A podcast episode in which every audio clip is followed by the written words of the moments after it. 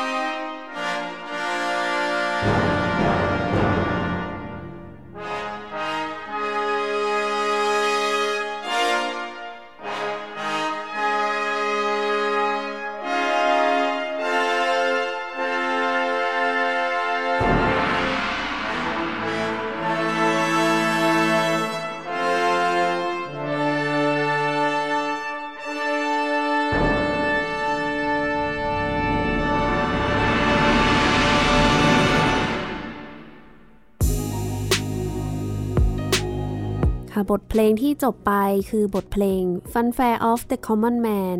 ซึ่งประพันธ์โดยนักประพันธ์ชาวอเมริกันนะคะแอรอนคอปแลนค่ะ ก็ต้องขอให้อาจารย์ยศช่วยอธิบายสั้นๆ ให้ท่านผู้ฟังได้รู้จักบทเพลงที่เพิ่งจบไปกันหน่อยค่ะ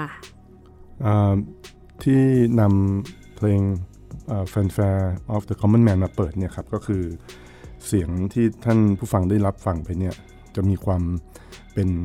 คอปแลนด์สูงมาก หรือว่าเขามีความเป็น American music สูงมากนะครับ ก็เป็นเป็นเพลงที่ฟังง่ายนะครับ แล้วก็บรรยายถึงคนอเมริกันประเทศอเมริอเมริกาได้อย่างชัดเจนนะครับด้วยไอเดียที่ว่าต้องการนำผู้คนให้เข้าถึง concert hall เข้าถึงดนตรีคลาสสิกให้ได้มากที่สุดนะครับบทเพลงที่ท่านได้รับฟังไปแล้วเนี่ย บรรเลงโดยวง London Symphony Orchestra นะครับ ซึ่งผู้ที่เป็นผู้อำนวยเพลงนั่นก็คือโคบเลนเองนั่นเองนะครับ ซึ่งเป็นเป็นพรีเมียร์นะครับก็คือการแสดงรอบประถมทัศน์นะครับ ในวันที่ 12 มีนา1943 ผมได้ยินได้ยินเพลงนี้ครั้งแรกเนี่ยผมก็ชอบเลย ถึงแม้จะเป็นเสียงเครื่องบราสก็เถอะเพราะเพราะผมเป็นคนเครื่องวูดวิน เป็นเครื่องเครื่องลมไม้นะครับ แต่ว่าพอเราได้ยินปุ๊บเนี่ยเราเรารู้สึกได้เลยว่าทำไมมันฟังแล้วมันอเมริกันจังเลย อะไรเงี้ยมันก็เลยเกิดคำถามทำให้เราอยากเรียนรู้ว่าเขาคือใครคอปแลนด์นะครับแล้วเป็น composer ที่เราโดยโดยที่เราเป็นนักคลาริเนตเนี่ยเราก็จะมีความสนใจเป็นพิเศษ เพราะเขาแต่งเพลงที่ดีที่สุดเพลงหนึ่งของของคลาริเนตยิ่งใหญ่เนาะดีมากเลย fanfare ก็คือเป็นลักษณะของการที่เป็นเครื่อง brass คล้าย ๆ ดนตรีมาร์ชนิดนึงว่ะคะคืออย่างที่ที่ผมได้กล่าวไปแล้วนะครับ ก็คือว่า คอปแลนด์เนี่ยมีความต้องการที่จะดึงดูดให้ผู้ฟัง โดยเฉพาะผู้ฟังรุ่นเยาว์นะครับ ฟังเพลงของของท่านเองได้ได้ง่าย รู้สึกเข้าถึงดนตรีได้ง่าย และสิ่งที่คอปแลนด์นำเสนอเนี่ยตัว fanfare เองเนี่ยจะเป็นเป็น fanfare ที่คือเวลาเราเขาพูดถึง fanfare เป็นการประกาศอะไรสักอย่างนะครับ มันจะเป็นมันจะเป็นความเรียบง่าย แล้วก็มีความสามารถดึง ความสนใจของผู้ฟังได้ดีนะครับ แล้วก็เสียงเครื่อง brass เนี่ยเป็นอะไรที่นะเราเราจะชินมากเลยอย่างเวลาเราเราเราดูโอลิมปิกอะไรเงี้ยฮะนะฮะช่วงช่วงที่กำลังจะเปิดพิธีหรืออะไรที่มันสำคัญเนี่ยเราก็จะได้ยินเสียงเป็น fanfare ขึ้นมา ซึ่งผมคิดว่า fanfare อันเนี้ย of the common man เนี่ยก็จะมีความสำคัญอย่างนั้นแหละครับเพื่อเหมือนเขาเขาจะกำลังจะประกาศบางอย่างให้ ผู้ฟังไม่ไม่ว่าจะเป็นผู้ฟัง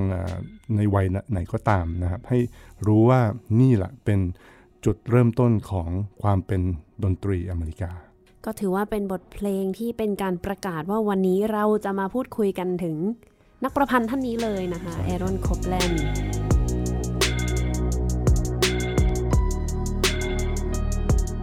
ต้อนรับอาจารย์ยศนะคะ ดรยศวณีสอนค่ะ เราเคย ได้คุยกับอาจารย์ยศไปแล้ว ตั้งแต่ตอนหูยาวนานมากแล้วตั้งแต่สมัยสมัยเป็นวัยรุ่นวันนี้อาจารย์ยศก็กลับมาอีกครั้งนึงมาพูดคุยถึงแอรอนคอปแลนด์นะคะ เป็นนักประพันธ์ชาวอเมริกันต้องบอกก่อนว่าแอรอนคอปแลนด์นะครับได้ถูกขนานนามว่าเป็นบิดาแห่งดนตรีอเมริกันนะครับ ซึ่งถ้าผมอยาก อยากจะโยงหรือว่าอยากจะทำให้ท่านผู้ฟังเนี่ยเห็นภาพก็คือว่า ถ้าสมมติเปรียบเป็นประเทศไทยเนี่ยครับเราก็เหมือนจะจะเป็นชื่อท่านท่านผู้นี้นะครับ สมเด็จพระเจ้าบรมวงศ์เธอ เจ้าฟ้าบริพัตรสุขุมพันธ์กรมพระนครสวรรค์วรพินิษซึ่งขนานนามว่าเป็นบิดาแห่งเพลงไทยเดิมนะครับ ซึ่งเนี่ยแหละครับ เราก็คิดว่าถ้าครบแล่นอยู่ในเมืองไทยเนี่ยท่านน่าจะ ประมาณนี้เลยครับก็บีดาแห่งเพลงอเมริกันดั้งเดิมใช่ครับ ถ้าเป็นเกาหลีก็เป็นกังนำสไตล์แน่นอน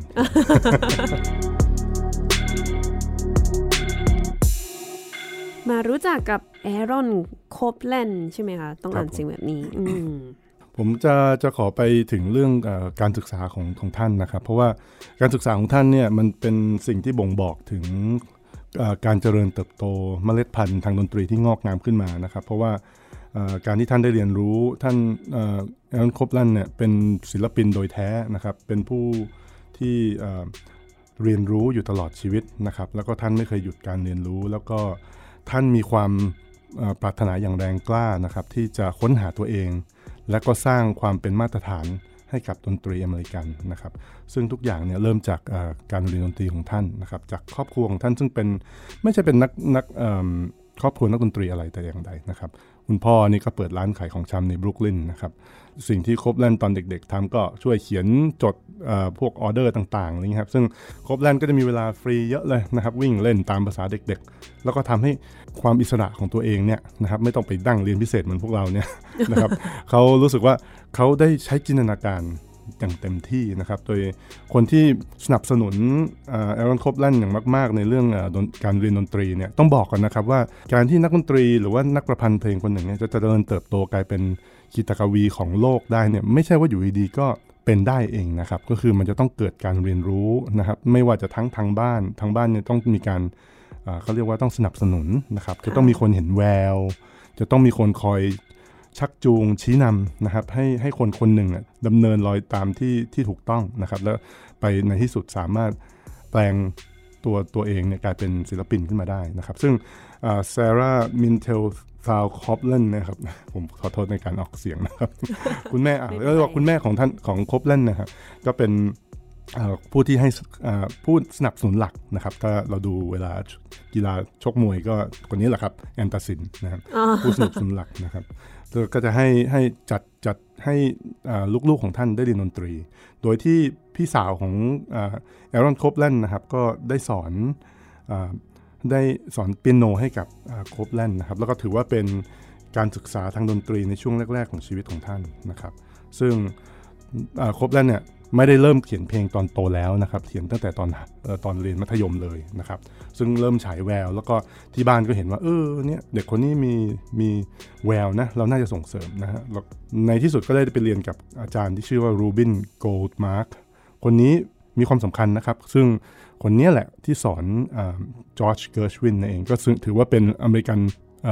music composer อีกคนหนึ่งที่มีความสำคัญกับอเมริกามากนะครับ ซึ่งก็จะเห็นว่ารากฐานเนี่ยเขามาจาก จากครูที่แข็งแรงทั้งคู่นะครับ แล้วก็โคปแลนด์ก็เคยพูดไปเลยครับว่าการศึกษาช่วงต้นชีวิตเขาเนี่ยเขาโชคดีมากเลยที่ได้ได้อาจารย์ที่ค่อนข้างเข้มงวด แล้วก็ให้วิชาความรู้ที่ที่สามารถนำไปใช้ได้ตลอดชีวิตจริง ๆ นะครับ ช่วงแรกๆเพลงของท่านตอนแรก ๆ ก็ยังไม่มีความโด่งดังสักเท่าไหร่ เพราะฉะนั้นเราก็คงจะหา มาเปิดให้ท่านฟังยากนิดหนึ่งนะครับแต่ช่วงที่เริ่มเริ่มมีการพัฒนาการอย่างดนตรีอย่างเห็นได้ชัดก็คือเมื่อท่านได้รับทุนนะครับ แล้วก็ไปเรียนต่อที่ฝรั่งเศส ซึ่งได้ไปพบคนนี้ครับผมเรียกว่าไปพบกับแม่เจ้านะครับ แม่เจ้า เป็นผู้ที่มีความสำคัญกับนักดนตรีคลาสสิกมาก ๆ ในช่วงศตวรรษที่ 20 นะครับ ชื่อของท่านคือนานาเดียบูลองเชร์นะครับ นาเดียบูลองเชอร์เนี่ย ตอนนั้น โคปแลนด์น่าจะอายุได้ประมาณสามสิบสี่มั้งครับ ก็คือได้ไปเป็นลูกศิษย์ของท่านเนี่ยครับนาเดียบูลงเชอร์นาเดียบูลงเชอร์นี่ถือว่าเป็นมารดาใช่ไหมฮะแห่งวงการดนตรีสมัยใหม่จริง ๆ เพราะว่าท่านมีลูกศิษย์ถึง 229 คนเท่าที่นับได้นะฮะลองไป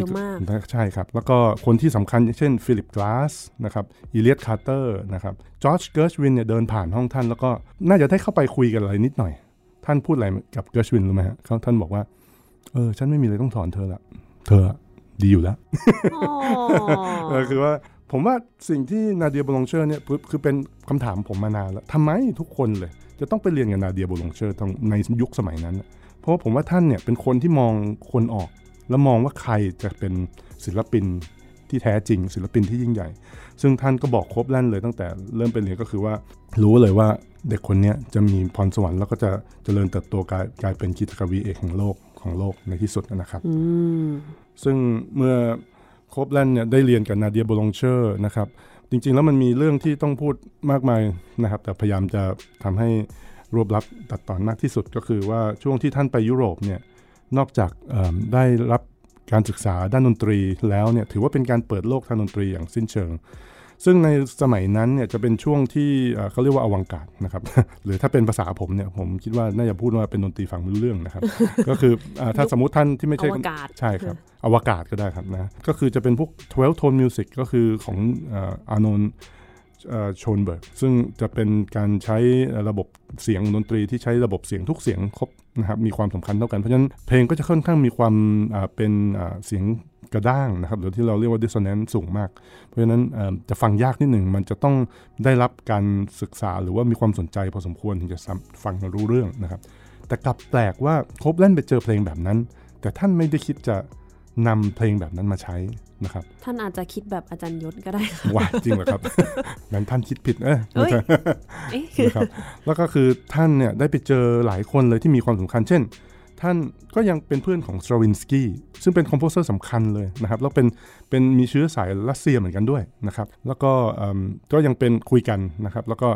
แม้กระทั่งมีเกรดว่าอย่างสมมติท่านก็แบบว่าอยากจะทำตัวเป็นนักประพันธ์เพลงที่โอ้โหแบบไงฮะ แต่งเพลงแล้วก็ต้องมีเสียงอยู่ในหัวอะไรเงี้ยครับคือท่านพยายามจะบังคับให้ตัวเองเนี่ยเขียนเพลงอยู่บนโต๊ะเลย ไม่ไม่กดเปียโนอะไรเงี้ยครับคือเสียงมันจะต้องอยู่ในหัวเหมือนเหมือนเบโธเฟนอะไรเงี้ยประมาณนั้นนะท่านก็เลยเอ๊ะไปถามไปเห็นสตราวินสกี้สตราวินสกี้ก็ยังแต่งเพลงแล้วก็กดเปียโนไปด้วยก็เอ๊ะทำไมสตราวินสกี้ก็โอเคนะมันเป็นสไตล์ใครสไตล์มัน แต่ว่าโคปแลนด์เนี่ยท่านจะชอบแต่งเพลงตอนกลางคืน ตั้งแต่5้าโมงเป็นต้นไป ท่านก็บอกว่าที่ต้องแต่งเพลงกลางคืนเนี่ย เพราะว่าโทรศัพท์มันมันหยุดละ ไม่มีใครโทรมาหาละ เพราะฉะนั้นท่านจะได้ทำงานอย่างมีสมาธินะครับ แล้วก็จะทำไปจนถึงนู่นเลยครับห้าทุ่มเที่ยงคืน แต่ท่านแต่งเพลงเหมือนพนักงานพนักงานออฟฟิศนะครับทำทุกวันอะไรประมาณทำเป็นเวลาด้วยใช่ใช่เป็นเป็นมีออฟฟิศอเวอร์ประมาณนั้น เดี๋ยวเรามาถึงช่วงที่ท่านกลับมาจากอเมริกาแล้วกันนะครับ ก็คือเป็นช่วงที่ตอนนี้เริ่มเป็นอาชีพแล้วนะครับ ไม่ใช่เป็นนักเรียนต่อไปแล้วคราวนี้ เริ่มเริ่มอาชีพของนักดนตรี นักประพันธ์เพลงละนะครับจริงๆแล้วเอรอนคอปแลนด์เนี่ยมีความสามารถในการเล่นเปียโนอยู่แล้วนะครับคือท่านต้องการเป็นนักเปียโน แล้วก็ท่านได้รับเอ่อคำชมจากผู้ชมมากมายนะครับตอนที่เรียนอยู่กับนาเดียโบลงเชอร์ว่าโอ้เล่นเปียโนเก่งจังเลยทุกครั้งที่ท่านเล่นนะครับก็อาจจะเป็นเพราะว่าความที่ท่านมีพรสวรรค์แล้วก็มีความซาบซึ้งกับดนตรีมาก บุคคลที่เราต้องเอ่ยชื่อก็คือคนที่สนับสนุนคบเล่นช่วงแรกๆเนี่ยก็คือคนนี้เลยครับคุตสวิตสกี้นะครับซึ่งเป็นอ่าผู้อำนวยการดนตรีแห่งวง Boston Symphony Orchestra นะครับซึ่งถือได้ว่าท่านเนี่ยมีความสำคัญกับดนตรีที่ทันสมัยของอเมริกาในยุคนั้นเลยนะครับคือท่านจะเล่นแต่เพลงของนักประพันธ์เพลงรุ่นรุ่นใหม่อืมแล้วส่วนใหญ่แล้วเพลงที่ท่านเอาไปเล่นในโปรแกรมเนี่ยก็จะเป็นเพลงของโคบแลนด์ด้วย ซึ่งก็ถือว่าเป็นผู้ที่ เปิดโลกแล้วก็ทำให้คบเพลงของโคปแลนด์เนี่ยเป็นที่อ่ารู้จักแล้วก็ได้ยินครับ ซึ่งแล้วก็จะมาถึงเพลงที่เรากำลังจะเปิดให้ท่านฟังนะครับ ก็คือชื่อว่า Short Symphony ซึ่งเป็น Symphony Number เอ่อเบอร์สองนะครับท่อนที่เราจะมาเปิดเนี่ยก็คือชื่อก็ short จริง ๆ นะครับ ที่แปลว่าสั้นนะนะครับ แค่ 4 นาทีเองถ้าเราเปรียบเทียบกับซิมโฟนีเบอร์3ที่เราจะเปิดให้ฟังตอนตอนท้ายสุดเป็นปิดท้ายเนี่ย ทั้งเพลงเนี่ยยาว 40 กว่านาทีเกือบ50 นาทีเข้าไปแล้วใช่ไหมครับยาวมากค่ะนะครับเพราะฉะนั้นมันมันมันจะเห็นได้เลยครับว่าทักษะในการแต่งเพลงของท่านในการขยายเพลงเนี่ยมันก้าวล้ำไปเยอะเลยครับจากเบอร์ 2 ไปเบอร์ 3 แต่ตอนนี้เรากำลังจะฟังซิมโฟนีของท่านเบอร์ 2 นะครับบรรเลงโดย Bournemouth Symphony Orchestra อำนวยเพลงโดยมารินอัลซอป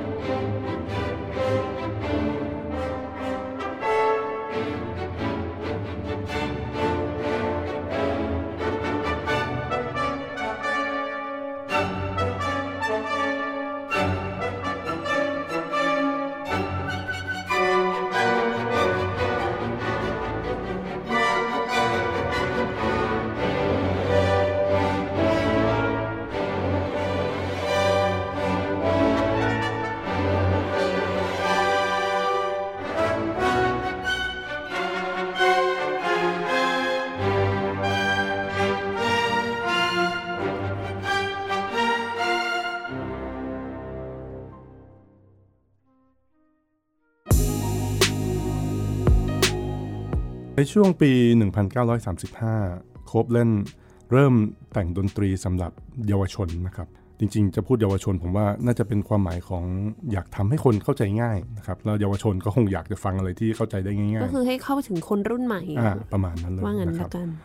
เป็นเพลงชื่อว่า Second Hurricane นะครับ จริงๆ เป็นโอเปร่านะครับ ซึ่งท่อนที่เราเอามาให้ฟังนั้นก็ชื่อว่า Like a Giant Bomb โอ้ ซึ่งเอ่อที่อยากเอามาเปิดให้ท่านผู้ฟังได้รับได้รับฟังเนี่ยก็คือเพราะว่า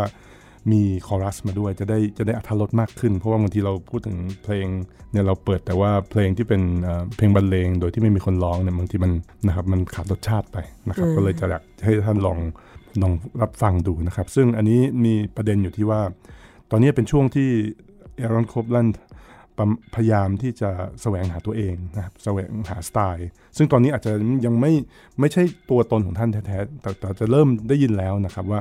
จริงๆ เสียงของท่านก็ประมาณนี้ แต่ว่าจะถูกขัดเกลาให้ดีขึ้นในภายหลัง รับฟังเป็นตัวอย่างสั้นๆดูนะคะ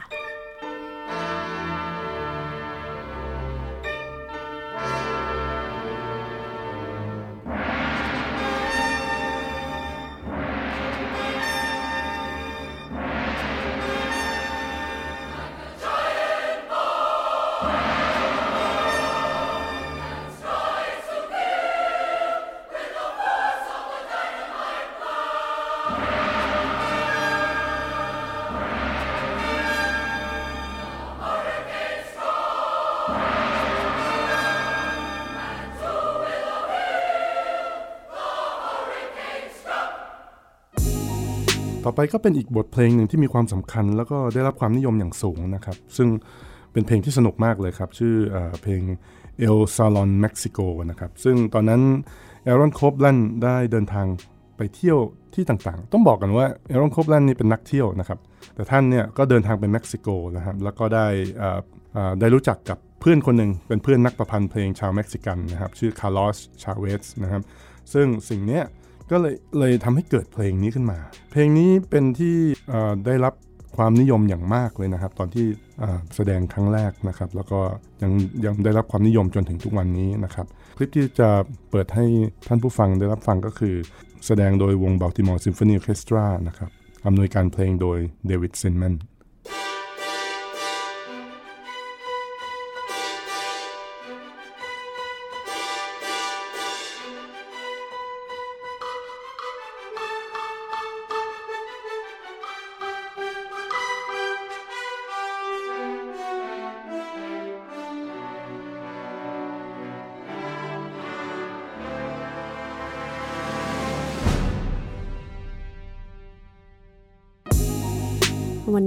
เราจะได้ฟังกันหลายเพลงเลยใช่ไหมคะ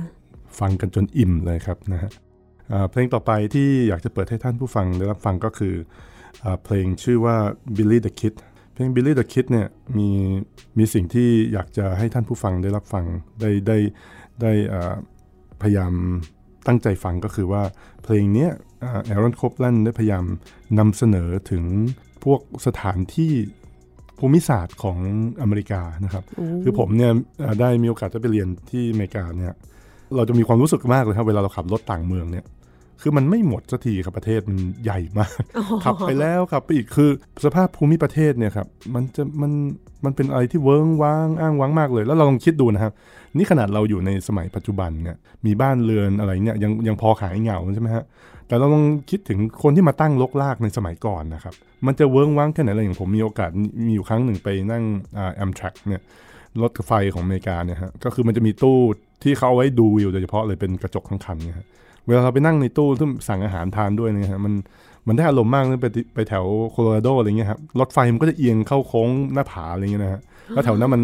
รถเก่งรถอะไรเงี้ยขับไม่ได้หรอกครับมีแต่รถไฟนะครับทางรถไฟไป แล้วก็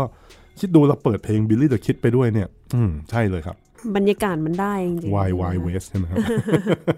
นะครับอ่าเรามารับฟังกันนะครับเพลง Billy the Kid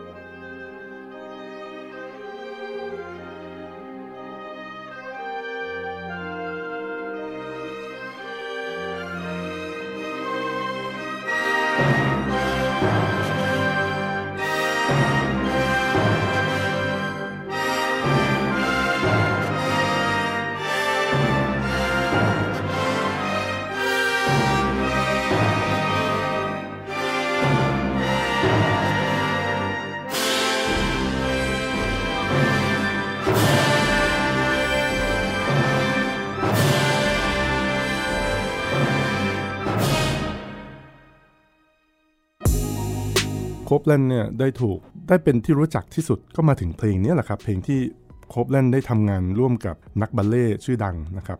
ซึ่งจริงๆแล้วไม่ใช่มีแค่มาธาเกรแฮมคนเดียวนะครับ มีจอร์จบาเลนชีนนะครับ มีหลายท่านเลย จริงๆ เพลงที่มีชื่อเสียงที่สุดจะเป็นเพลงบัลเล่ครับ คือโรเดียกับ Appalachian Spring ซึ่งได้รับรับเสียงตอบรับดีมาก ซึ่งผมจะขอพูดถึงโรเดียก่อนแล้วกันนะครับ โรเดียเนี่ยเป็น เป็นสิ่งที่เป็นบัลเล่ที่พูดถึง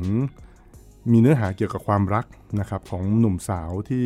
นะก็ส่วนใหญ่ก็จะเป็นพวกที่มาตั้งรกรากอะครับสิ่งที่สำคัญก็คือชีวิตที่เรียบง่ายนะครับแล้วก็มีสิ่งที่สำคัญก็คือมีมีเพลงที่เป็นโฟกทูนเป็นเพลงพื้นบ้านใช่เพลงพื้นบ้าน เพลงพื้นบ้านเนี่ยเราจะเห็นได้เลยอย่างจริง ๆ แล้วมันไม่ใช่ครบแลนหรอกครับที่ทำเป็นคนแรกนะครับอย่างอย่างแม้กระทั่งเพื่อนของท่านเองสตราวินสกี้เนี่ยก็จะใช้โฟกทูนอยู่แล้วนะครับหรือว่า ใครหลายคนเช่นกูสตาฟโฮสพวกที่เป็น nationalism ทั้งหลายฟกทูนหรือหรือเพลงพื้นบ้านเป็นสิ่งสำคัญที่ทำให้เขาเรียกว่ามันสัมผัสถึงรากหญ้านะครับ แล้วก็คือในที่สุดคือคือเพลงท่านเนี่ยเท่าที่ผมผมได้ศึกษาครบแล่นนะอัตชีวประวัติของท่าน แล้วก็งานของท่านเนี่ยผมรู้สึกเลยเลยว่า ท่านไม่ได้อยากแต่งเพลงให้กับคนรวยๆ หรือคนแค่กลุ่มเดียวฟังเขา ท่านอยากแต่งให้คนอเมริกันทุกคนฟัง แล้วก็น่าจะคนในที่สุดไม่ใช่คนอเมริกันแล้วครับ เป็นมนุษย์โลกของเราเนี่ยแหละครับ ฟังเพลงของท่านนะครับเขาเรียกว่าเป็นกิจกรรมที่ยิ่งใหญ่จริงๆครับ เพราะว่าไอเดียที่ต้องการนำเพลงของตัวเองไปสู่คนธรรมดาจริง ๆ ไม่ใช่ต้องการแต่งเพื่อคนกลุ่มใดกลุ่มหนึ่ง อืม นี่แหละดนตรีคลาสสิก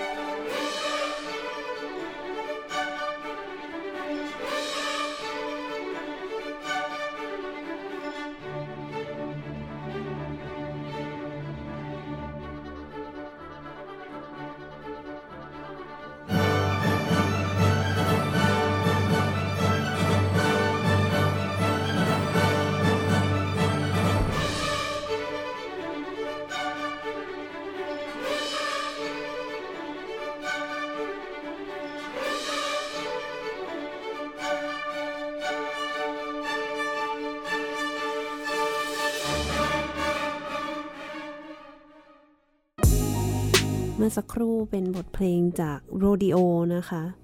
แล้วเดี๋ยวเราจะได้ฟัง Appalachian Spring ด้วยใช่ไหมคะ ใช่ครับ Appalachian Spring นี่มีความสำคัญที่สุดเพลงหนึ่งเลยนะครับ แล้วผมด้วยที่ว่ามีโอกาสเล่นเพลงนี้หลายครั้งมากเลยนะครับ ก็เล่นทุกครั้งก็ชอบทุกครั้งนะครับ คือเราฟังเหมือนจะง่ายนะครับ แต่ว่าเราไปเล่นเนี่ยเรารู้ได้เลยว่าโครงสร้างหรือว่าวิธีที่เอรอนคบแลนแต่งเนี่ยไม่ไม่ธรรมดาเลยนะครับ มีความซับซ้อนมีความ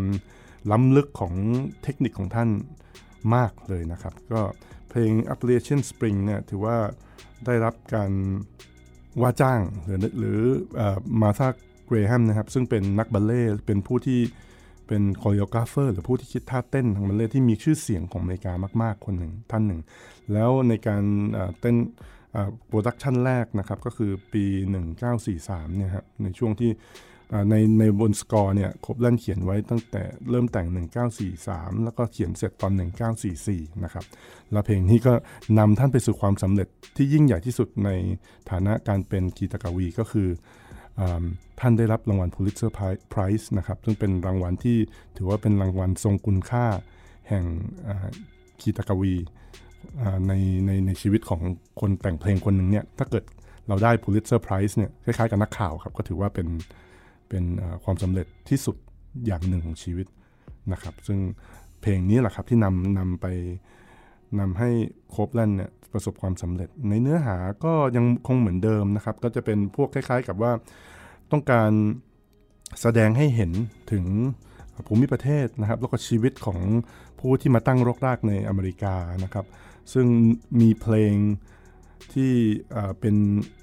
เพลงพื้นเมืองนะครับ ซึ่ง เอาจริงๆนะครับ ก็ไม่รู้ว่ามันพื้นเมืองจริงหรือเปล่าครับ ก็มีมีเรื่องอยู่ที่ว่าเพลงที่ช่วงในช่วงปิดของเพลงเนี่ยจะเป็นเพลงที่ว่าชื่อ simple gift ซึ่งกลายเป็นเพลงพื้นพื้นบ้านที่ในที่สุดแล้วก็เป็นที่นิยมกันนะครับ ซึ่งเราก็ไม่รู้ว่าเป็นครบเล่นได้ไปฟังที่ไหนมาหรือเปล่า แต่ก็เป็นมีมีบางบางบางแหล่งว่าบอกว่าเป็นเพลงเพลงคล้ายๆ เหมือนเพลงทางศาสนาอะไรประมาณนั้นนะครับ เป็นคล้ายๆ กับอะไรประมาณนั้น แต่ว่าครบเล่นบางทีนำเพลงพวกนี้มาปรับแต่งให้เข้ากับดนตรีของตัวเองนะครับจนกลายเป็นเพลงของตัวเองไปเลยนะครับ ซึ่งจะสังเกตว่าเนี่ยฮะจริง ๆ แล้วตัวตนของท่านอะคือมันกลืนไปเลยกับกับเพลงสมัยใหม่ กับเพลงพื้นบ้านเนี่ยมันกลายเป็นเพลงเดียวกัน ซึ่งโคปแลนด์เนี่ยสอดแทรกความใหม่และความเป็น masterpiece อยู่ในเพลงอย่างที่เราแทบจะไม่รู้สึกเองเลยด้วยซ้ำแล้ว เพลงนี้ก็ได้รับความนิยมอย่างสูง มีคนฟังเคยชื่นชมโคปแลนด์มากเขาบอกว่าเขาก็ไม่รู้หรอกว่าไอตัวคือตัวมาธาเกรแฮมเนี่ยไอตัวชื่อเพลงเนี่ยไม่ได้ให้ชื่อโคบแลนด์ตั้งแต่ตอนแต่งนะครับ ก็คือโคบแลนด์ก็เขียนบอกว่าบัลเล่ฟอร์มาธาก็คือแต่งให้มาธานะครับ แต่ว่าในที่สุดแล้วก็มาพอแสดงเสร็จที่วอชิงตันเนี่ยพอแสดงเสร็จช่วงที่ซ้อมโคบแลนด์ก็ถามมาธาว่าตกลงเนี่ย เพลงนี้มันมาจากไหนแล้วตกลงมันชื่ออะไรกันแน่มาธาก็บอกว่าชื่อ Appalachian Spring โอ้ชื่อเก๋ดีนะ แล้วก็บอกว่าโอ้นี่มันมาจากจากบทกลอนต้องมีความสำคัญหรือเป็นเพลงของคุณหรือเป็นบัลเล่ของคุณที่สำคัญแน่เลยมาธาก็บอกไม่หรอกก็เป็นเป็นกลอนอะชอบ ชื่อเนี่ยเจ๋งดีอะไรเงี้ยครับก็กลายเป็นว่านะครับ ก็เกิดจากความลงตัวหลายอย่างนะครับ ซึ่งทำให้เราได้ยินเพลงนี้นะครับ ในที่สุดแล้วก็เพลงนี้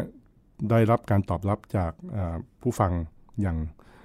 ล้นหลามเลยทีเดียว เรามาฟังเพลงกันดีกว่านะครับ เพลงนี้แสดงโดย Seattle Symphony Orchestra อำนวยเพลงโดย Gerard Schwartz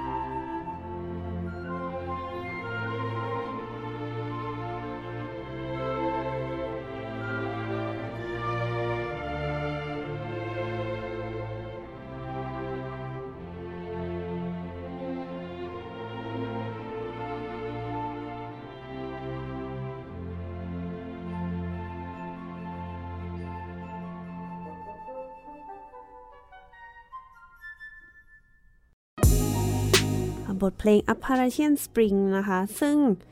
ถ้าท่านผู้ฟังท่านไหนสนใจเนี่ย จริง ๆ สามารถหาฟังแบบสดได้ในประเทศไทย เพราะว่าเห็นว่าจะมีวง Pro Musica ใช่ไหมคะ ที่จะแสดง ครับ และที่สำคัญคือผมเล่นด้วยครับ อ๋อ อย่างนี้นี่เอง ใช่แล้วครับ 26 มีนาคมนะคะ สามารถหาข้อมูลเพิ่มเติมได้ในเว็บไซต์ของ Pro Musica นะคะ Pro Musica bkk bangkok com ค่ะ อาจารย์ยศบอกว่าเพลงเพราะมาก ๆ เพราะฉะนั้นท่านผู้ฟังอย่าลืมไปรับฟังกันแบบสด ๆ นะคะ ไปคุยกันต่อเลย โห วันนี้เชิญอาจารย์ยศที่เป็นนักคลาริเนตมาทั้งที ต้องไม่พลาดบทเพลงคลาริเนตคอนแชร์โตแน่นอนใช่ไหมคะ ครับคลาริเนตเป็นเครื่องดนตรีที่โชคดีนะครับได้ได้ composer นักแต่งเพลง ผู้มีชื่อเสียงเนี่ยแต่งเพลงให้นะหลายเพลงนะครับ เพลงนี้ก็เป็นเพลงหนึ่งที่มีความสำคัญกับบทเพลง ที่นักคลาริเนตทุกคนจะต้องเรียนแล้วก็ต้องอาแสดงนะครับ เพลงนี้เนี่ยเอ่อคนที่ออกเงินนะครับ แล้วก็คนที่จ้างให้เอรอนโคบลันแต่งเนี่ยก็คือไม่ใช่ใครที่ไหนก็เป็นนักดนตรีแจ๊สนั่นเองเบนนี่กูดแมน King of Swing นะครับเบนนี่กูดแมนเนี่ยในช่วงที่ท่านอ่าที่อ่าท่านให้โคบแลนแต่งให้เนี่ยจะเป็นช่วงปี 1948 นะครับ ก็คือท่านก็มีความโด่งดังมากแล้วนะครับ แล้วก็อยากจะได้เพลงจะ ได้เพลงที่มีคุณค่ากับคลาริเนตนะครับก็เลยจ้างโคบแลนซึ่งเป็นอ่านักแต่งเพลงดาวรุ่งในในช่วงนั้นนะครับให้แต่งให้ ซึ่งเราจะได้เห็นว่าตอนนี้มันมีความความลงตัวบางอย่างก็คือนักดนตรีแจ๊สกับนักประพันธ์เพลงคลาสสิกมาเจอกัน เราก็คงนึกแหละครับว่าเพลงมันต้องเป็นแจ๊สแน่ๆเลยนั่นสินะครับมันก็เป็นแจ๊สแหละครับ แต่ว่าผมเนี่ยฟังมาทุกเวอร์ชันแล้วนะฮะก็มี insight นิดหนึ่งก็คือว่าตอนแรกที่ Copland แต่งให้ Benny Goodman เนี่ยก็เขียนช่วงที่เป็นช่วงที่เป็นการเล่นเล่นเดี่ยวนะครับ ซึ่งไม่มีออเคสตราเล่นด้วยเนี่ย ซึ่งจะเห็นได้เลยว่ายากมากแล้วผมเคยเห็นโน้ตที่มันเป็นโน้ตต้นฉบับยากมากๆเลยนะครับ ขึ้นไปโน้ตตัวที่สูงมากๆเลยนะครับ ซึ่งรู้สึกจะเป็น Charles Nei Charles Neidich นะครับ ซึ่งเป็นอาจารย์สอนอยู่ที่สถาบันดนตรีที่จูเลียนะครับที่นิวยอร์กเนี่ย ก็ได้เล่นเวอร์ชันที่เป็นเวอร์ชัน original นะครับ ซึ่งคนที่เป็นเจ้าของเพลง คนที่ออกเงินเนี่ยไม่ได้เล่นเวอร์ชันนี้นะครับเพราะบอกว่าเออช่วยแก้ให้มันพอเล่นให้มันง่ายง่ายๆให้มันลงหน่อยให้มันโอเคหน่อยไหมอะไรเงี้ยนะครับ ก็จริงๆแล้วก็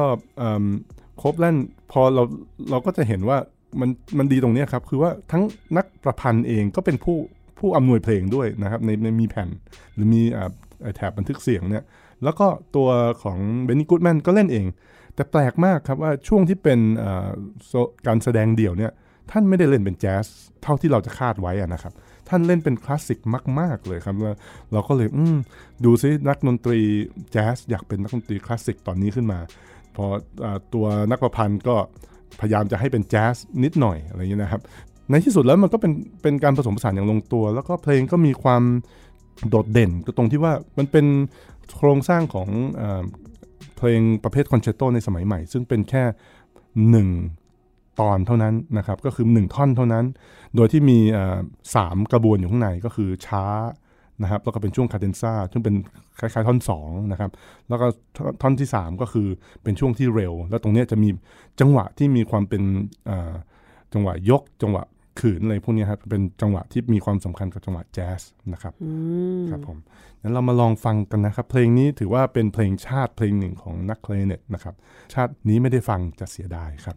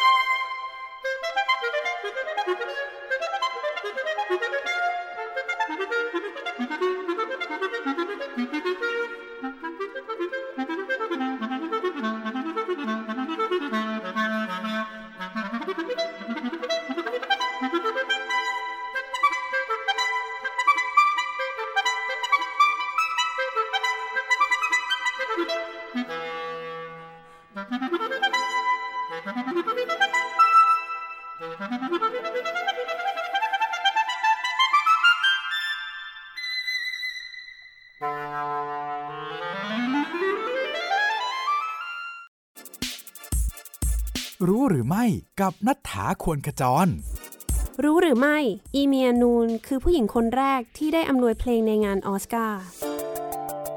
นักประพันธ์และวาทยากรหญิงชาวไอริส อีเมียนูน ได้สร้างประวัติศาสตร์ใหม่ให้กับวงการ โดยการเป็นวาทยากรหญิงคนแรกที่ได้อำนวยเพลงวงออเคสตรา ในงานประกาศรางวัลออสการ์ปี 2020 ที่ผ่านมา โดยเธอได้ทำการอำนวยบทเพลง 5 เพลง ที่ได้ถูกเสนอชื่อเข้าชิงรางวัลออสการ์ในสาขาดนตรีประกอบ เช่น บทเพลงจากภาพยนตร์เรื่องโจ๊กเกอร์ของ Hildur Guðnadóttir บทเพลงจากภาพยนตร์ Star Wars ภาคล่าสุดของ John Williams เป็นต้น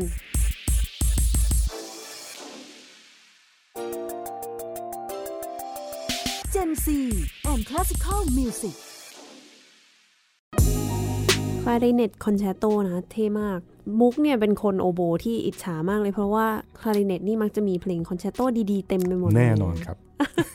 ตอบอย่างรวดเร็ว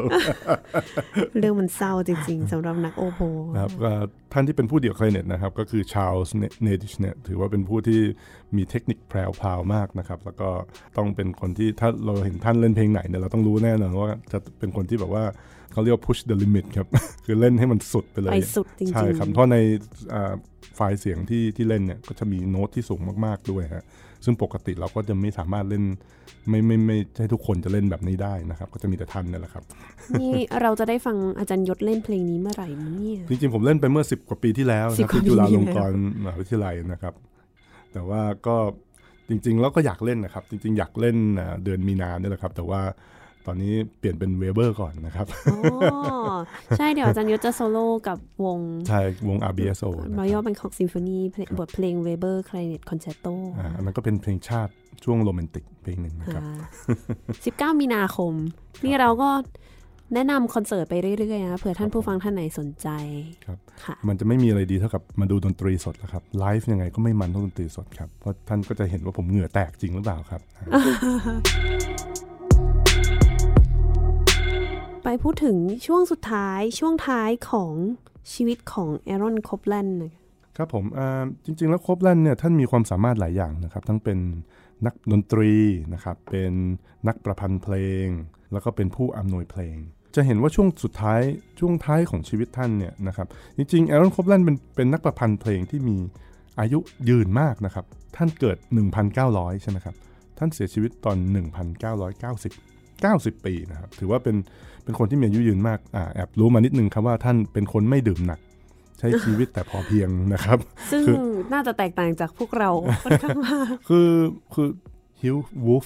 เป็นเอ่อนักอำนวยเพลงที่มีชื่อเสียงของโลกท่านหนึ่งนะครับ ได้กล่าวถึงโคบแลนด์ไว้ว่าท่านเนี่ยถึงแม้จะมีความ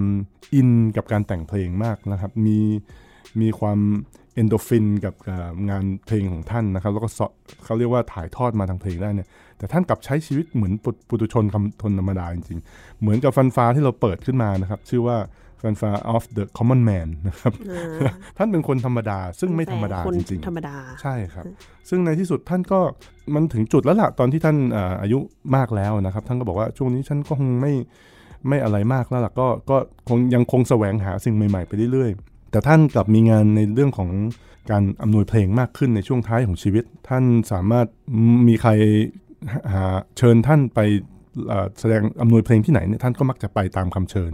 ท่านเป็นผู้ที่ชอบท่องเที่ยวนะครับไปเรื่อยๆ เพื่อที่จะไปเก็บประสบการณ์ใหม่ๆ เพื่อที่จะนำมาพัฒพัฒนางานประพันธ์เพลงของตัวเองอยู่เสมอ เป็นความน่าเสียเสียดายนิดนึงนะครับ คือท่าน เริ่มในช่วงช่วงสุดท้ายของชีวิตเนี่ยท่านป่วยเป็นโรคอัลไซเมอร์นะครับ แล้วก็ในที่ที่สุดก็เสียชีวิตในในช่วงปลายปีของปลายปีนะครับของอาปี 1990 ในที่สุดนะครับ เราจะเห็นว่าประวัติศาสตร์ หรือว่าชีวิตของท่านเนี่ยน่าสนใจมากนะครับ เริ่มมาจากตัวเล็กคนหนึ่งที่มีความสนใจทางดนตรี มีความรักดนตรี จนในที่สุดหล่อหลอมนะครับ ได้รับการศึกษา ทั้งทางยุโรปแล้วก็ทางอเมริกาเอง ท่านเดินทางไปทั่วโลกเคยมาในเอเชียด้วยนะครับ เคยไปที่ญี่ปุ่นหรือว่าอะไรเงี้ยครับนั่นแหละครับ เก็บประสบการณ์ชีวิตเอามาใส่ในเพลงตัวเอง เพราะฉะนั้นผมว่าถ้าเราอยากรู้จักแอรอนโคปแลนเราควรจะฟังเพลงของท่านนะครับ เพราะว่าท่านเอาชีวิตทั้งทั้งชีวิตของท่านใส่อยู่ในทุกโน้ตที่ท่านเขียน เพราะฉะนั้นจากการได้คุยกันกับน้องมุกวันนี้นะครับ ผมก็เลยอยากจะปิดท้ายรายการด้วย สิ่ง อาจจะไม่ใช่เพลงที่ดังที่สุดในชีวิตของท่าน แต่เป็นเพลงที่แสดงให้เห็นถึงว่าถึงเทคนิคการประพันธ์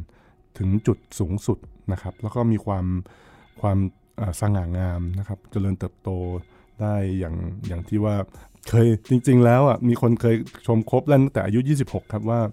เนี่ยถ้าเด็กอายุขนาดนี้นะ แต่งเพลงได้ขนาดเนี้ยอีก 5-6 ปีอะค่าตัวตายแน่นอน เพราะว่ามันไม่รู้จะทำอะไรต่อไปแล้วนะครับ แรงมากแรงมากครับคือ คือคิดดูดิครับ คือคือผู้นวยเพลงนะทั้งคงไม่ไม่คิดจะพูดอย่างนั้นคงจะหมายความว่าคนอะไรจะเก่งขนาดนี้นะครับ คือแต่แต่งเพลงได้ขนาดนี้มันต้องอายุมากแล้วนะครับ มันควรจะแต่งต่อไปนี่ก็ไม่รู้จะเขียนอะไรแล้วนะครับ ซึ่งในที่สุดแล้ว